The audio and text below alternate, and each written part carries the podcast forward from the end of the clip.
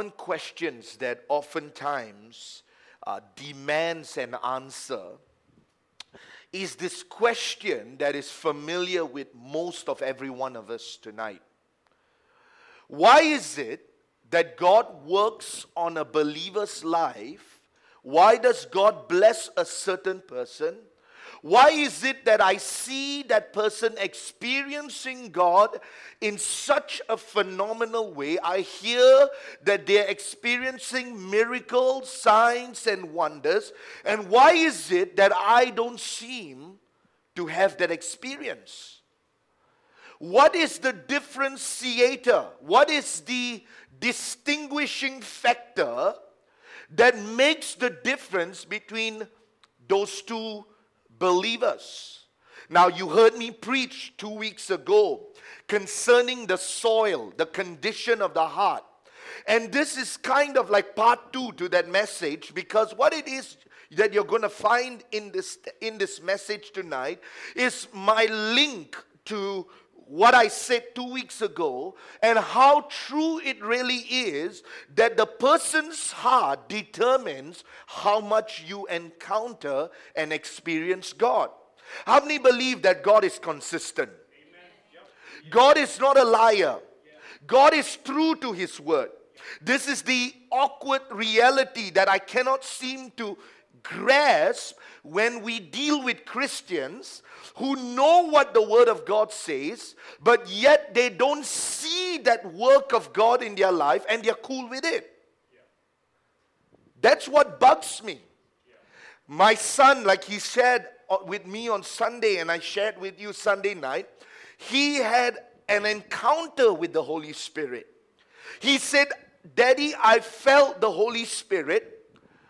And when he shared that with me, what hit me is here's a young man who has already been able to distinguish between what it is to be in the presence of God and what it is not to be in the presence of God. Yeah. And when you can distinguish that, what it does is you begin to strive every time you come to service to get into that presence. Yeah. So I asked him Sunday night, "Did you feel? Did you encounter?" He says, "Yes, I felt God moving. I felt the Holy Spirit tonight." So I said, this is what it is. Sometimes older people don't even differentiate. They're like so cool that they come to church and don't even experience God. And they're fine with it. Yeah. What's wrong? What has happened? How can it be that you can be a Christian and you've not seen God move supernaturally in your life for a long time? So I want to address that tonight, because there is indeed a difference. God doesn't play favorites, but God has people He has favor upon. And I want you to think with me in Genesis chapter four verses one through eight. We're going to read the story of two brothers, Abel and Cain. And I want to bring an understanding to us in this place, if I could, as to what truly triggers God to move in our lives. Genesis chapter four, that's the sim- that's the simple context of what I want to preach on tonight, a sermon I've called Yield and Yearn. Not Yin and Yang. Yield and Yearn. Okay? So Genesis chapter four, verses one to... What did Pastor preach on? He preached on yin and yang. No. Yield and yearn. Okay. And, and, and if you don't know what yield means, yield means surrender. Yearn means desire. Surrender and desire. You got to learn to surrender and desire for God. And so I'll talk to you about that at the end of the message. But let's go into the, into the Word of God. Genesis chapter four, one through eight. Now Adam knew Eve, his wife, like duh. No, that, that meant that he slept with her. Okay? And she conceived and bore Cain and said, "I have acquired a man from the Lord." Then she bore again, this time his brother Abel. Now Abel was a keeper of sheep, but Cain was a tiller of the ground. And in the process of time, it came to pass that Cain brought an offering of the fruit of the ground to the Lord. Abel also brought of the firstborn of his flock and of their fat. And the Lord respected Abel and his offering, but he did not respect Cain and his offering. And Cain was very angry, and his countenance fell. So the Lord said to Cain, "Why are you angry? Why is your countenance fallen? If you do well, will you not be accepted? If you do not do well, sin lies at the door and its desires for you, but you shall rule over it." Now Cain talked with Abel his brother, and it came to pass when they were in the field that Cain rose up against Abel his brother and killed him. So let's look at this for a few moments. And don't worry, don't get uptight with me. I'm not preaching about money. Okay? Just, just hold your horses and relax. Okay?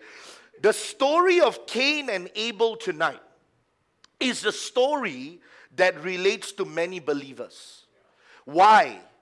Because it reveals to us that pleasing God, the only way to please God, the Bible reveals this to us, the only way to please God is by bringing to God your best. Yeah. This is essentially the only way you can please and encounter God. There's no other way of, around it. Listen, Pastor Greg Mitchell preached a few weeks ago uh, uh, uh, uh, uh, arrows on, on the subject of... Uh, Arrows of the future. And, and in line with what he was preaching on, uh, this sermon came about from there because it began to dawn on me that one of the greatest pitfalls for many Christians today is the action of a Christian without the heart being in it. That's right. Yeah. So you can pray. But if all you do is pray and radabasita radabarika radabasanda, oh radadadadadabasanda karabasanda, no reverence for God. Listen to me. When there's no wholeheartedness, you're better off being a Buddhist or a Muslim. Yeah. Yeah. The only way to move God is wholeheartedness. Point blank. I'll show you that in scripture in a moment. Because if all we're doing is playing religious games, we come to church, but our minds are elsewhere. We come to the house of God, but our heart isn't here. You're wasting your time. Yeah. We don't want to fill the seats in this building. We want people with a heart for God in this building.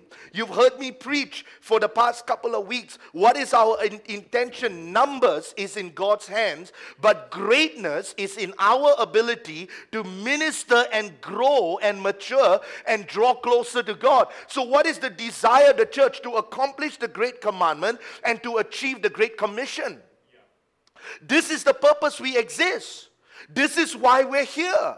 And so when you remove the element of bringing your best to God, you eliminate the ability to please God. Yeah. You will never please God coming half-heartedly. Yes. Yes. Listen to me. You offend God when you come half-heartedly. Yeah. Amen. That's the reality, and, and I'll show you in, in scripture, you know, I was listening, you know, one of the other things that really triggered the sermon I was taking, we were driving yesterday night, and I was just listening to this radio station, B F M, and uh, there was a lady who represented a soup kitchen. So she feeds the poor, she feeds the hungry. Uh, they have a couple of different soup kitchens in K L. They go to Chowkit, they go to different parts of K L. And what they would do is they would prepare meals and they would serve. And so every once in a while, every so often, they would get a call from some random person who would say, "Hey, I got some food. Uh, we catered for a dinner and uh, we didn't finish the food. And so uh, we would like to share and give that to you." And you know what she said? She said, "Do you think we're animals?" Yeah, come on, come on. She said, "People cook the food at eleven in the morning. They come for the function at five o'clock. Your guests eat the food at seven o'clock. And then you want to give it to us at ten o'clock at night." Be genuine. She said, "Don't give us your leftovers." She said, what people don't realize is they think we're being snobbish. They think we're being arrogant. They think we're being prideful. No, I agree with what she said one hundred percent. If you want to give, give generously and give sincerely. Don't give your leftovers. Oh, this one I don't use, so take and go. Are you with me? Don't do that. That's unethical. And she went on to say, she said, you know why? Because these poor people stay on the streets. They have no toilet to go to. Imagine if the food that is given to them is spoiled. Where would they run? Where would they go to toilet for? Where would they be? And I understand that even fresh food can cause that to happen. But this is asking for trouble. And I ask you tonight, a very simple question. What did you bring to God tonight? Your leftovers? Mm-hmm. Yeah. You see, I'm not talking about money. I'm not talking about your money. I'm talking about your energy, your strength, your attention, your focus. Are you giving God your very best? You see, Abel, in our text, beloved, chose to bring the firstborn of his flock and their fat. What does it mean? It means it was the first, the very first that was birthed in the, in the herd, the very first that was birthed in the flock. He brought the very first, and he brought the fattest, the best and the first. So I'm convinced that the first is always the best. That's why we challenge people to wake up first thing in the morning. Not eat your breakfast, but pray. Yeah. Your stomach can wait. Yeah. You need to spend time with God. It is priority. Why do we challenge people to tithe? Oh, because we need money. Beloved, listen. God knows how to take care of His church. You just be faithful to Him. The point is, when you tithe, you simply put God first. The fattest and the choicest, both Cain and Abel, were involved in business. One took care of uh, the, the animals, while the other took care of the vegetables and the plantations. But what impressed, let's use the word, what pleased God about Abel's giving or Abel's offering was that he brought a wholehearted offering. Whereas Cain brought a half-hearted offering. This right here is what sets everything apart. This right here is what makes all the difference. This right here is what causes God to look from heaven, and He sees that Abel, who offered it all, he gave it all, and he offered it all completely to God. This leads to God's pleasure. When we come into service, we give God our attention. We're not distracted. We are paying attention. God, speak to me. I come to church because the King has a word for me, and I want the King to speak to me. Everything else needs to wait. Everything else needs to be put aside, and we come with our full attention. We come with our hearts and our minds engaged and set in place. But what was so wrong with Cain's offering? What was wrong? Didn't he bring an offering? Yes, he did. Isn't that true with many? Didn't I come to church? Wasn't I in prayer? Wasn't I giving? And wasn't I there for worship, pastor? Wasn't I this? Wasn't I that? Wasn't I in morning prayer? So what, beloved, if your heart isn't there? Come on, come on, come on. You know who you mock? You rob yourself of what God wants to do. You see, beloved, what was so wrong with Cain's offering? Can we be very honest? Very simple right here. What was so wrong? Just one thing. Just one thing. You write it down. Big, big in your book. It wasn't the best. That's all. You see, the moment you don't come with your best to God, you can never please God. But pastor, I'm going through problems. Yes. What is the best you can come with in all your problems? What is the best you can bring to God when you're going through those circumstances? You see, the best is never to give an excuse and say, oh, I don't have time for God. That's never the best. The best is to always say, I still want to make time for God. I still need to pray. I still need to do what is necessary. I still need to do this because I understand that God, when God isn't given my best, He gets offended. Matthew twenty-two thirty-seven, Jesus said to him, you shall love the Lord your God with all your heart, with all your soul, with all your mind. What is God's intention? Every time you come to church, He desires to mold. He desires to change. He desires to challenge you to come with your very best, beloved. To come with your best tonight and say, God, I'm with all that is in me, with everything that is in me. You see, we mock God when we come to Him without bringing our best. It is a mockery when a believer thinks this: God understands. God knows how I feel. God knows what I'm going through. Look through the Bible. God never pitied anybody. Do you, do you realize that? Can we, can we go through some examples? What about Elijah? Oh, take my life. What did He say to him? Are you sitting here and pouting? What's the matter with you? Get up. Yeah. Yeah. What about Jonah? He grew the plant. Over. Oh, you saved all that. And he's crying and he's pouting and he's upset. What did God say to him? Are you upset because I killed the plant? But you will not be. You will not mind that I killed Nin- that Nineveh would be judged. What's the matter? God never sympathized. Yeah. When you know who God is and you treat Him with disrespect, with anything less than the best, it offends God. First Samuel chapter fifteen, twenty-two. So Samuel said, has the Lord great delight in burnt offering and sacrifices as in obeying the voice of the Lord?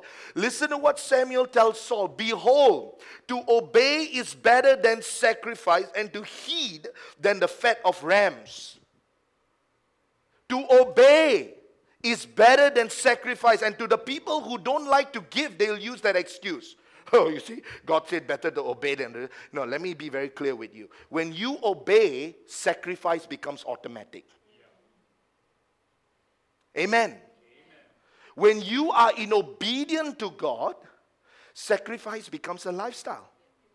You willingly sacrifice your time. You willingly sacrifice your resources. You willingly say, no one has to make you do it. But when you think, oh, did you see? I came for prayer. God, you're going to bless me because I prayed. Yeah, right. Do you think God can be can be bribed? He's not a butler or a sugar daddy for you and I to think just because we do something for Him, He's going to do something in return for me. Yeah, yeah, yeah. That's what Samuel is telling Saul. It's better to obey than to sacrifice. And when you think about this passage in Jeremiah seven, twenty-two to twenty-four, there's another text here. It says, for I did not speak to your fathers or command them in the day that I brought them out of the land of Egypt concerning burnt offerings or sacrifices. But this is what I commanded them. Look at what he says. Obey my voice, yeah. And I will be your God, yeah. And you shall be my people, and walk in all the ways I have commanded you, that it may be well with you. Yet they did not obey. They didn't follow. They didn't incline their ear.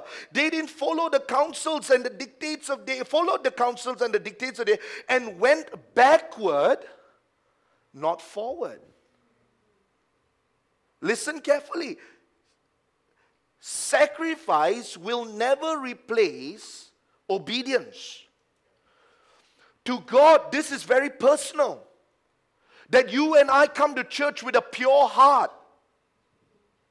You and I come to church with a heart that is clean, that is righteous. And I know we are all sinners by nature, but God is seeing beyond that. Have you been Are righteous? Have you been obedient? Have you chosen to do the right thing? Have you taken stands for godliness?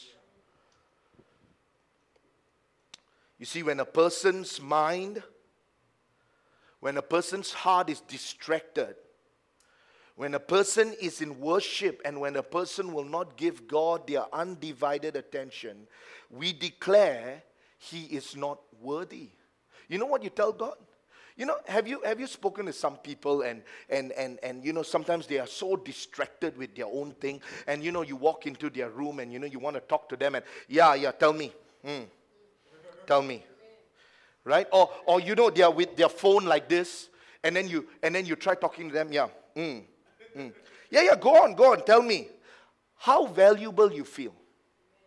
You feel disrespected. You see, most people don't understand that. Asians don't realize that a lot of times, because many a times character, how we treat people, the ethics, and that's how we treat God. Yeah, yeah, God, tell me, God, tell me. I'm listening. Yeah. Ah. Ah, yeah, yeah, God, yeah. Why? Beloved, I'm not lying to you. Read some books. You know that God killed Uzzah for not having reverence to the Ark of the Covenant? He touched the Ark. And David said, "Why did you kill him?" One simple reason: no respect for God. Do you know who God killed on top of that? Ananias and Sapphira. Oh, if I was blessed, I would give it all to God. And when they had it, that's why God doesn't bless naysayers. Oh, if I had a million dollars, I'll bless the church. Just bless the church with what you have now. Don't talk big. It never happens. When you have a million dollars, you forget the church. You look for a mega church where the pastor is a celebrity. I, I know. I, I've been around long enough. I can tell you, beloved. It, it happens. When people get, when people are blessed, when things begin to happen, you know, people's attitude begins to change. And God, and, and God began to deal with them. God struck them dead. And can I tell you, God may not physically kill us, but you know how many Christians are in church? They don't have relationship. God will not speak to them anymore. Yeah, yeah, yeah, yeah. Jeremiah seven, the Bible says, don't even pray for them because I will never hear your prayers for those people. Do you know that? Have you read Jeremiah seven?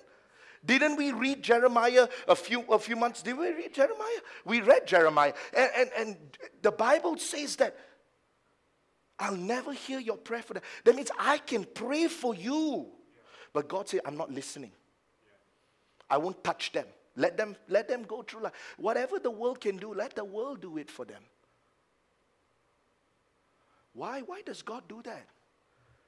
Because people think God is a cheapskate. Here, take my loose change. Here, take my leftovers.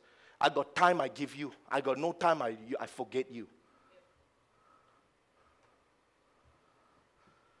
Can we set the Can we set the, the, the, the, the rhythm straight tonight?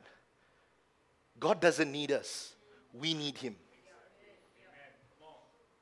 But how have we twisted it around, haven't we? When I got time. I gave you the time. You know, it, it's like my kids, you know. Uh, can I take a bite of your food? No! But, but I, I bought that. And then when you walk into their room, get out of my room. But but that's my room. You want to pay rent for this month? How does God feel when people treat Him like that? No, no, that's my money. But I gave that to you. No, no, that's my time. But I gave that to you. Do you realize I can put you on an oxygen tank in the hospital if I wanted to?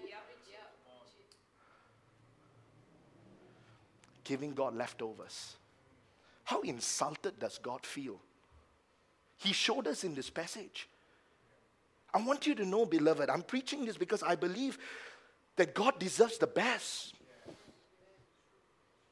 God deserves, in this generation and in this culture where people are trying to mingle other gods with our God. Stop it. Our God died on the cross. He is the only living God. You see, God will never tolerate second best. Your sacrifice cannot replace your requirement for righteousness. Righteousness is God's language of blessing. If you want to be blessed, beloved, you're going to have to learn to walk in obedience. In obedience, you will sacrifice. But to sacrifice without obedience is a lack of reverence. I want to say that again. In obedience, when you are in obedience, you will have a lifestyle of sacrifice. A person who is obeying God will generally find ways to make their sacrifice to God count. But to sacrifice without obedience, to just give or to just come or to just say, you know, God, I've done. Beloved, as I preached to you on, on, on Sunday, on Sunday morning, you know, for my family and I, and, and a number of people in this church, most of you know, we're here Sunday morning, Sunday night, Tuesdays, every morning for prayer. Tuesday nights we fast, every Tuesdays, and everything else in between, right? While we are now trying to work a job.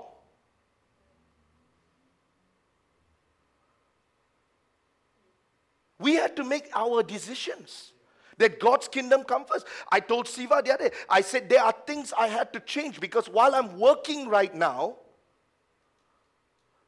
I have to make changes.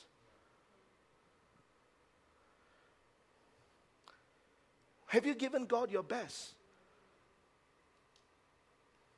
I bring a challenge to you. Last week we asked for the rent to be met. seven thousand. Only five hundred came in. Chang, you want me to do magic? Have we given our best? Where do we run? Have we given our best? Tonight, that's the question. Have you given your best? Ooh, it's quiet now. When you, when you stand, that's why I don't talk when you don't walk in the man's shoe. When you have to raise two children, feed them, pay for their school, take care of needs at home, take care of personal finance and church finances. It changes the dynamic. Easy for spectators to talk. But when you're sacrificing, it changes the dynamics. But we choose to keep quiet. God, we've done our best. So let's consider right here, because you cannot buy God. He's a God of justice. You cannot just throw in one million dollars and think, oh, oh, and God's going to move for you. Or show up two weeks and three weeks for services. Or, you know, just show up and say, you know, God, I want you to help me. And God's going to show up. No, no, it doesn't work like that. With God, He looks for people who give the lifestyle of their best. A man will reap what he sows. The outcome of life will be a telling sign. Galatians chapter six, verses seven.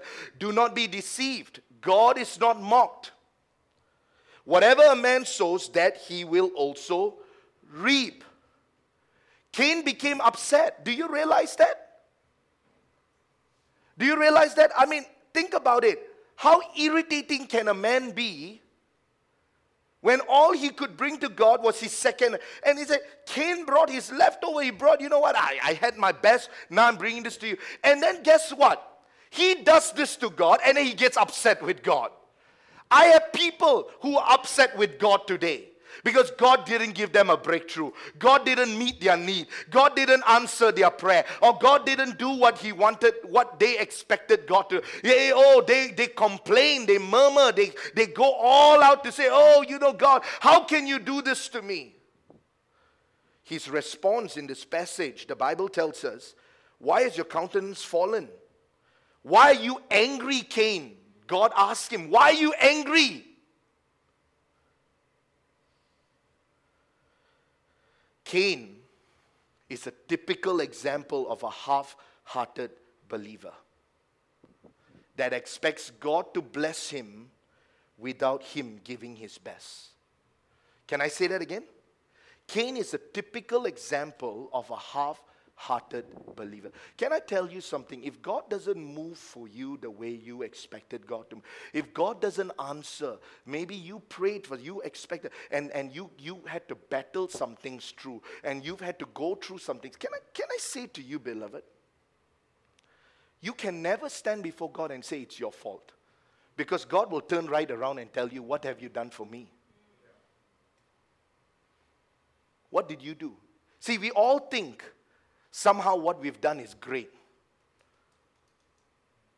We all think, oh, somehow what we've given is, is great. But God looks at it from a very different point of view. And I want you to understand, he gets upset with God. And this is a familiar scene even with Jonah. Jonah is sitting under a tree and he's pouting, he's complaining, he's murmuring because of the lack of reverence and the faith he had in God. What was the reason he brought his second best? The very same reason every Christian brings their second best. They have no faith. Why would you not empty your bank account? Because you have no faith. When would you trust God? Why haven't we, why have we over and over and over made decisions to sacrifice, to give it up, and to make decisions? Why? Because we wanted to trust God in faith. Your faith level can be determined by how much you're willing to sacrifice. That's the truth. See what God says in this passage. If you do well, will you not be accepted? What is God saying? If you do well, if you do well, if you did your best, if you gave it all, if you gave your very best like your brother Abel, don't get upset with God that God blessed someone else. If you did your best, would you be upset? That's what God is saying here. Will you not be accepted? Will you have not pleased me?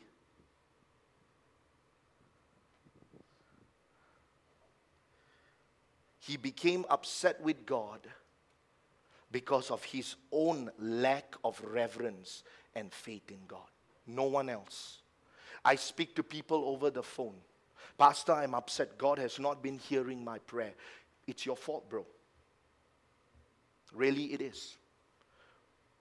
When you could come to church, when you could tithe, you didn't tithe. When you could be faithful in the house, you never been, you were never faithful. When you could come and pray in the morning, you never came. Then now it's God's fault? Are you serious, bro?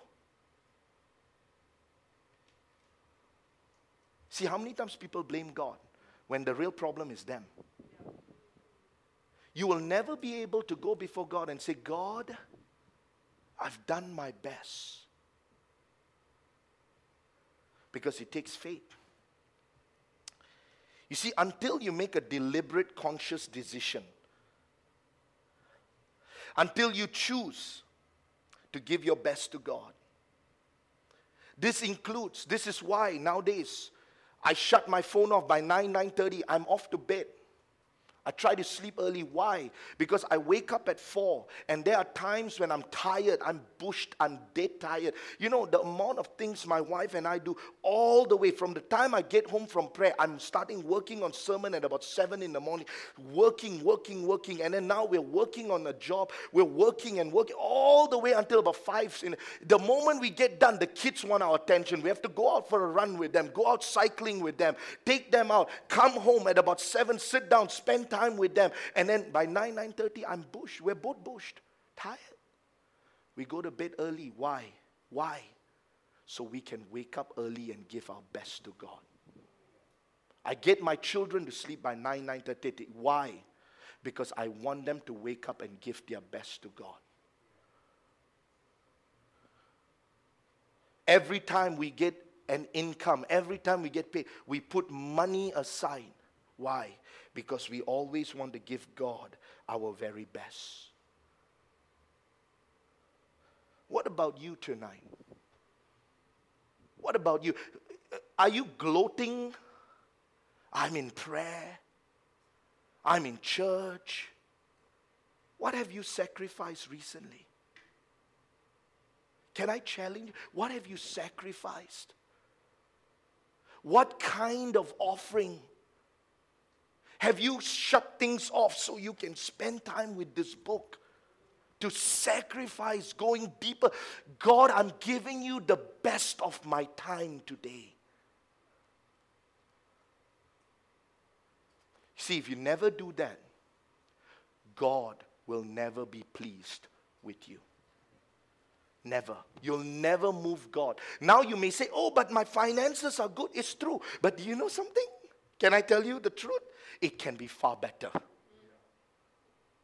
That's the problem people don't see. I'm okay, what? I got enough money. Yeah. But God is so wanting to give you far greater breakthrough. But He just can't because you're just unwilling to give your best.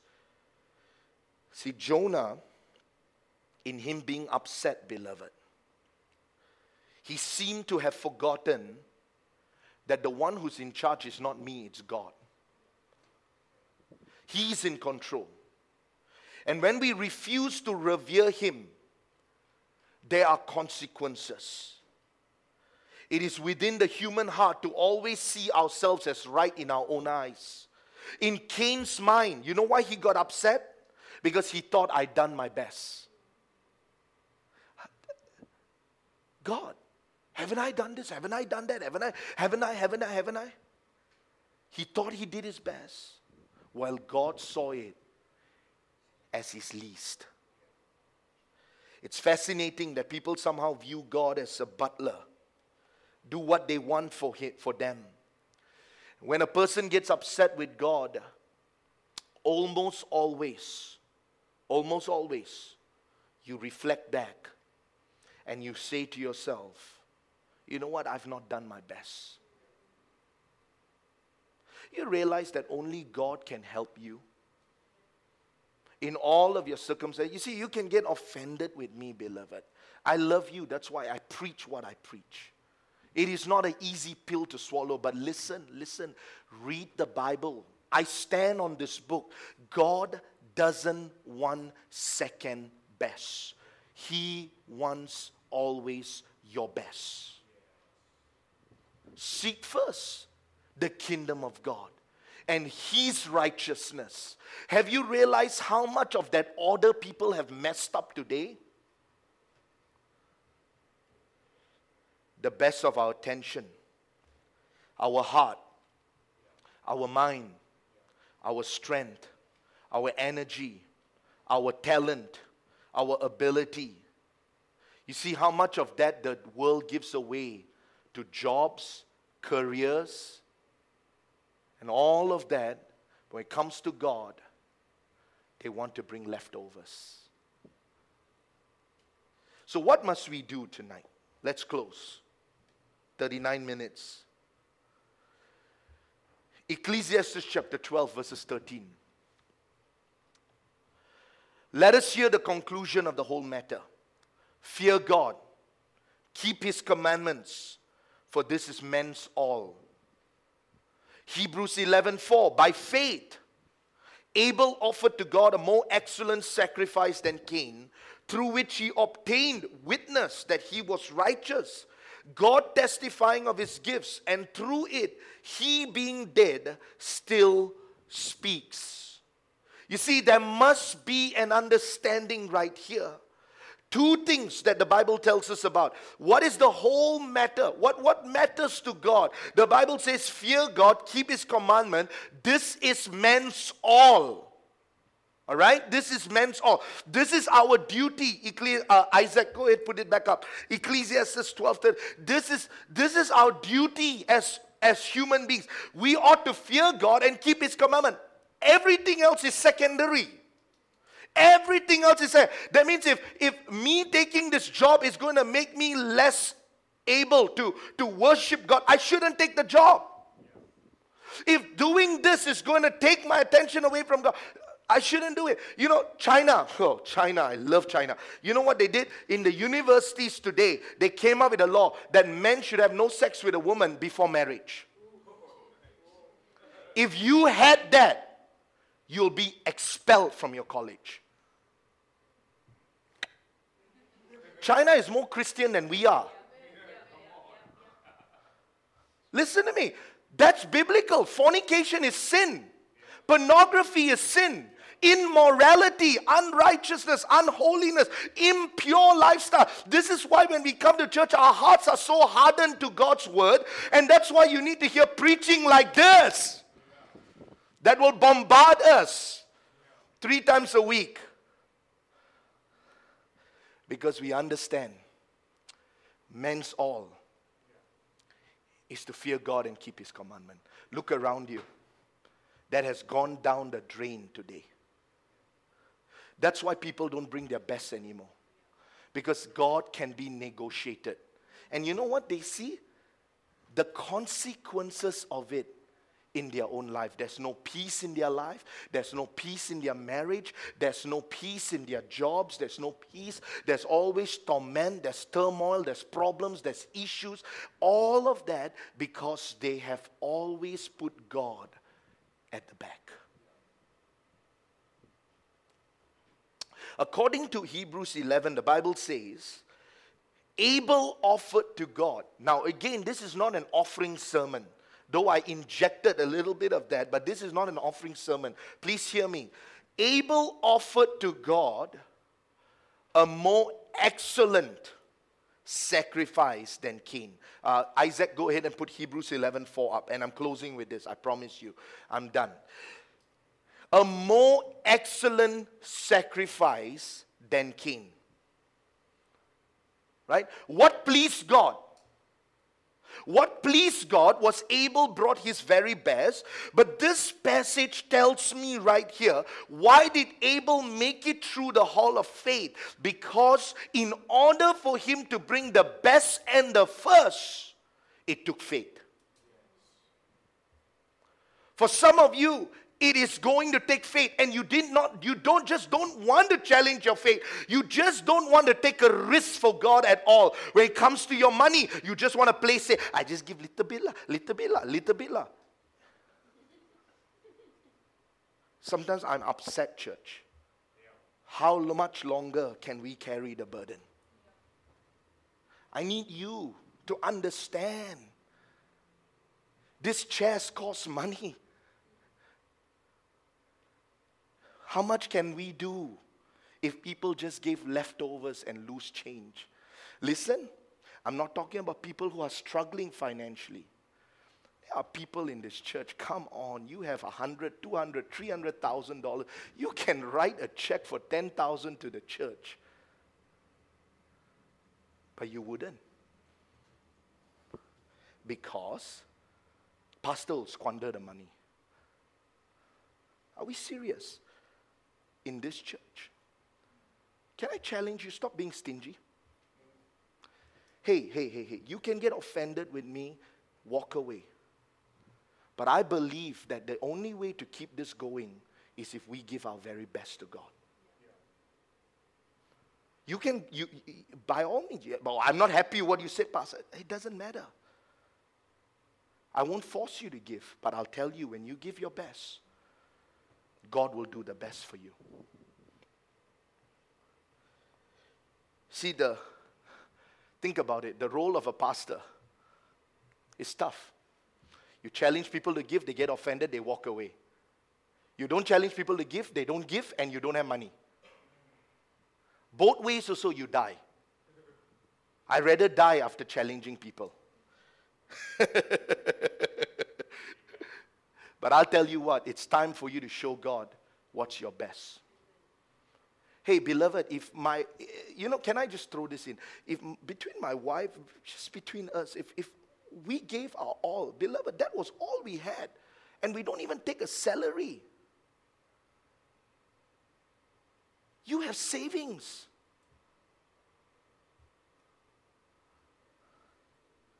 That's why I fight for this church the way I fight. Because when people talk big, I say, have you paid for this church? You know, when we go back to the renovation, you know how much we gave? I won't talk about that, but I'll tell you. We know. So when people try to poison this church, when people try to intoxicate this church, I fight for it. Because I put my money where my mouth is. Don't you dare try to damage this church, beloved. Neither anybody, because, beloved, this is what God wants. God wants our best. I want to challenge men and women here to bring their best to God. So what does your best involve? Number one, your total being. Everything that you have. Everything. Everything. Your best can never be qualified your best until you have done everything. Total being. That's what the Bible says in Matthew twenty-two.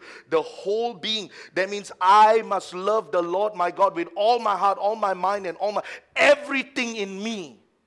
Everything. Nothing in me should be left out. Everything in me should be completely sold out and given to God. When you worship God, does God have your heart? I see sometimes we are worshiping and we are so... sebo. Hey, lift your hands and sing. What are you waiting for? For an angel to fall from heaven and say, tap, tap, worship. You've already come to church. Listen, you already come this far. You've took a car, you took a bike, you walked here. Don't la, come half-heartedly and stand there. You know. Worship. Give it your all. Your total being. I said, you may get offended with me. You may not like me, but that's fine. That's fine. Because I want to preach the truth. If this church is going to work, I need people who will give their best. Number two, you got to give God your first of everything. That's why prayer is so important. That's why you wake up in the morning at six thirty, we come to church and we pray. Don't tell me. Don't tell me that other things are more important. Your yoga can wait, for crying out loud. Your, your gym can wait, for crying out loud. All your exercise routine, you need to pray first. You need to lay hold of God first. You need to spend time with God. You got to give Him first of your day, first of your time, first of everything that you have, beloved. Your best involves giving God your first of everything.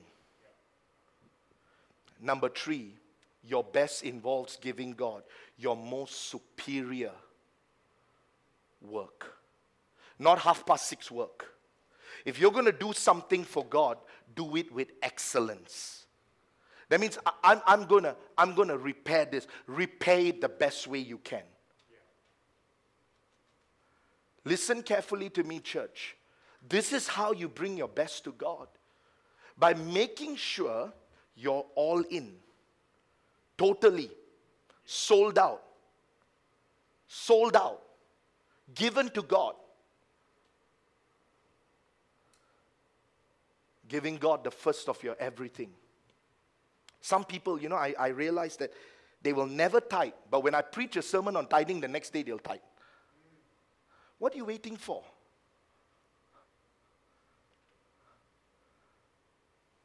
Can I ask you tonight, do you fear God or fear me? I'm challenging your faith tonight. You've got to bring your best to God.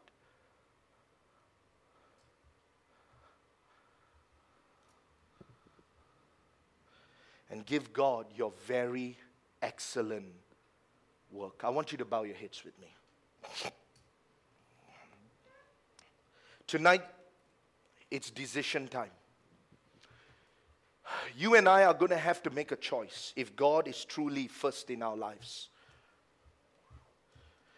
You and I are going to have to make a choice.